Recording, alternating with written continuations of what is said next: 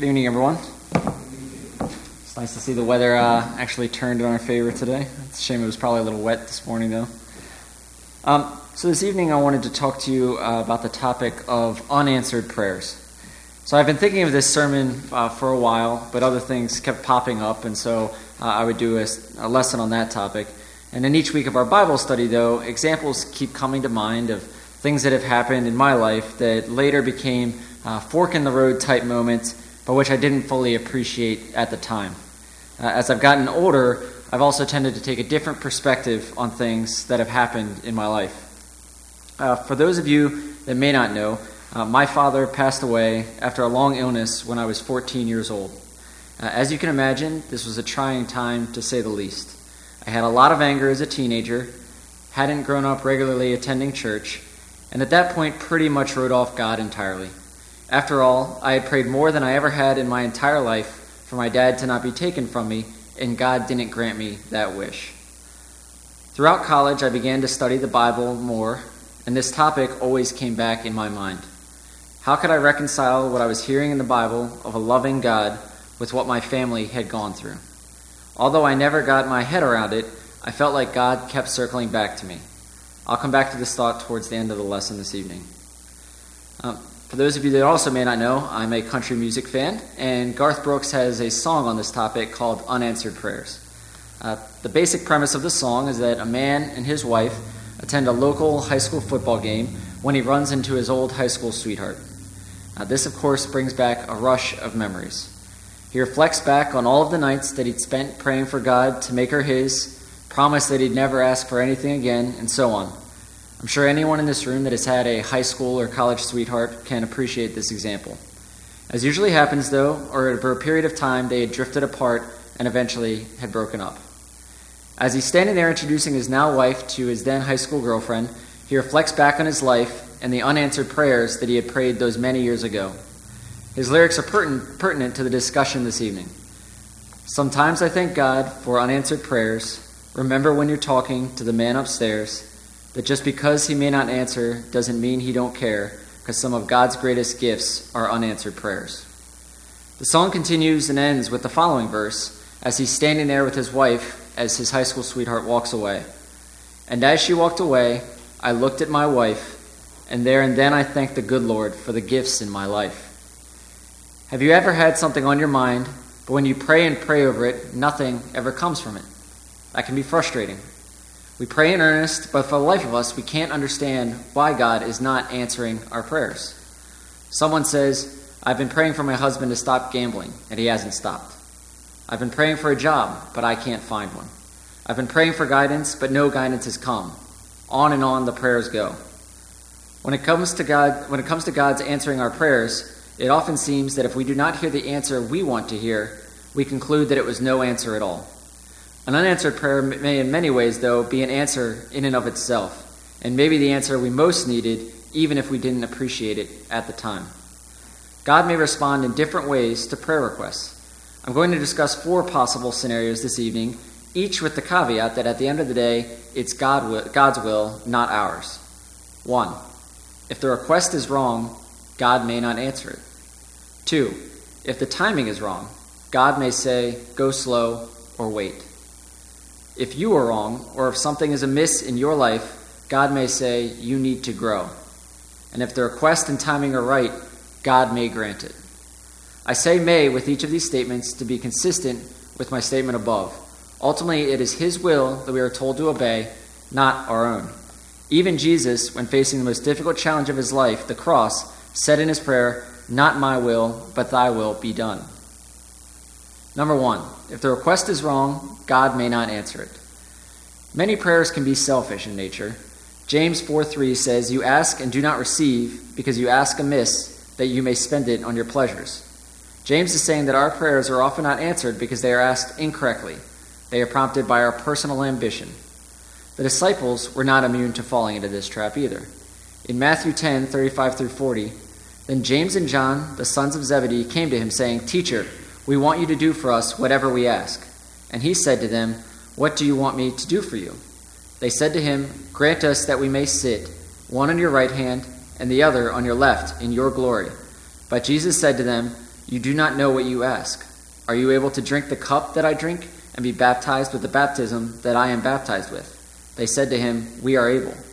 So Jesus said to them, You will indeed drink the cup that I drink, and with the baptism I am baptized, you will be baptized. But to sit on my right hand and my left is not mine to give, but it is for those for whom it is prepared. And similarly in Luke 9, now, when it, now it came to pass, when the time had come for him to be received up, that he steadfastly set his face to go to Jerusalem, and sent messengers before his face. And as they went, they entered a village of the Samaritans to prepare for him. But they did not receive him, because his face was set for the journey to Jerusalem. And when his disciples James and John saw this, they said, Lord, do you want us to command fire to come down from heaven and consume them, just as Elijah did? But he turned to rebuke them and said, You do not know what manner of spirit you are, uh, you are of. For the Son of Man did not come to destroy men's lives, but to save them. And they went to another village. In both examples, the disciples ask for things of Jesus that are unreasonable and against his plan. If the disciple, disciples are capable of making improper requests, and Jesus tells them no, why should we think that we will get whatever we ask for, no matter how unreasonable? But there is also a larger message in both passages. In Matthew, Jesus says that they cannot sit at his right and left hand because it is not mine to give, but it is for those for whom it is prepared. Similarly, in Luke, he will not command fire to come down on the village because the Son of Man did not come to destroy men's lives, but to save them.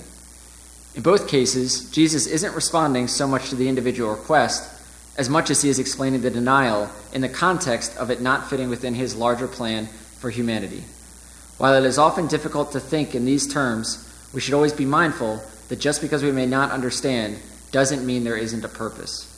Even Paul was denied, was denied his request of the Lord in 2 Corinthians, and lest I should be exalted above measure by the abundance of the revelations, a thorn in the flesh was given to me, a messenger of Satan to buffet me, lest I be exalted above measure. Concerning this thing, I pleaded with the Lord three times that it might depart from me. And he said to me, My grace is sufficient for you, for my strength is made perfect in weakness. God loves us too much to say yes to requests that aren't in our interest or aren't part of his plan. God may answer the prayer, but that answer may be no, and we wouldn't want God to do anything less. Two, if the timing is wrong, God may say, go slow or wait. Parents, have you noticed that in raising children, that second only to the word no, the words not yet or wait a minute rank as the most awful words in the English language to little children? I can't tell you how many days a simple request to Harvey or Annabelle to wait a minute turns into a meltdown. We'd be rich beyond our dreams if Reagan was paid a dollar every time she said, You need to be patient. Children hate to be told they need to wait. And the child in all of us still wants God to meet every need, to grant every request, to move every mountain. When? Now. Maybe yesterday, actually. And when God deems it best to say very caringly to his children, Not yet, what is our mature adult response? But God, I want it right now, right now. You don't understand how badly I need this right now. Not three years from now, not three months from now, not three weeks from now, not three days from now. God, I want it now, now, now. We're an instant gratification culture, and this plays into the way many of us also interact um, with God through prayer. It is essential for us to understand that often God isn't saying no, He is merely saying, Not quite yet. Trust me. I know what I'm doing. I have my reasons. God says in Isaiah 55, For my thoughts are not your thoughts, nor are your ways my ways, says the Lord. For as the heavens are higher than the earth, so are my ways higher than your ways, and my thoughts than your thoughts. We need to be careful in insisting that we know better than God just when a prayer request should be granted. God has his reasons for his not yets. Among them are such concerns as needing us to develop some character, some endurance, some trust, some patience, or some submission, while God is orchestrating the timing of the answer to our prayers. As human beings, we tend to be much more concerned about comfort and convenience than we are about building character through patiently waiting on and trusting in God's timing. God, however, is a whole lot more concerned about character and our eternal salvation than he is about instant gratification and personal convenience. 3. If you are wrong or something is amiss in your life, God may say, You need to grow. Psalm 66:18 says, "If I regard iniquity in my heart, the Lord will not hear." If we are living a life of sin and disobedience to God, he may not answer our prayers because we need time to come back to him, grow in our faith, and come to him with better intentions. John 9:31 tells us, "Now we know that God does not hear sinners, But if anyone is a worshiper of God and does his will, he hears him. When we're wrong, God says, Come on, grow. Put that sin away, change your attitude on this or that, stop that practice, end that pattern, reconcile that relationship, repent, receive forgiveness, grow.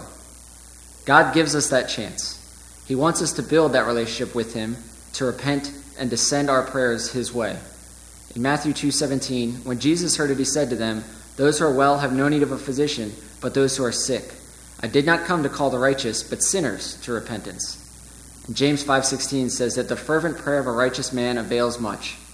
As the psalm noted earlier, if you regard iniquity in your heart, if you are leading an unjust life, your prayers may not be heard, and it is up to us to meet God where He is and on His terms. 4. If the request and timing are right, God may grant it.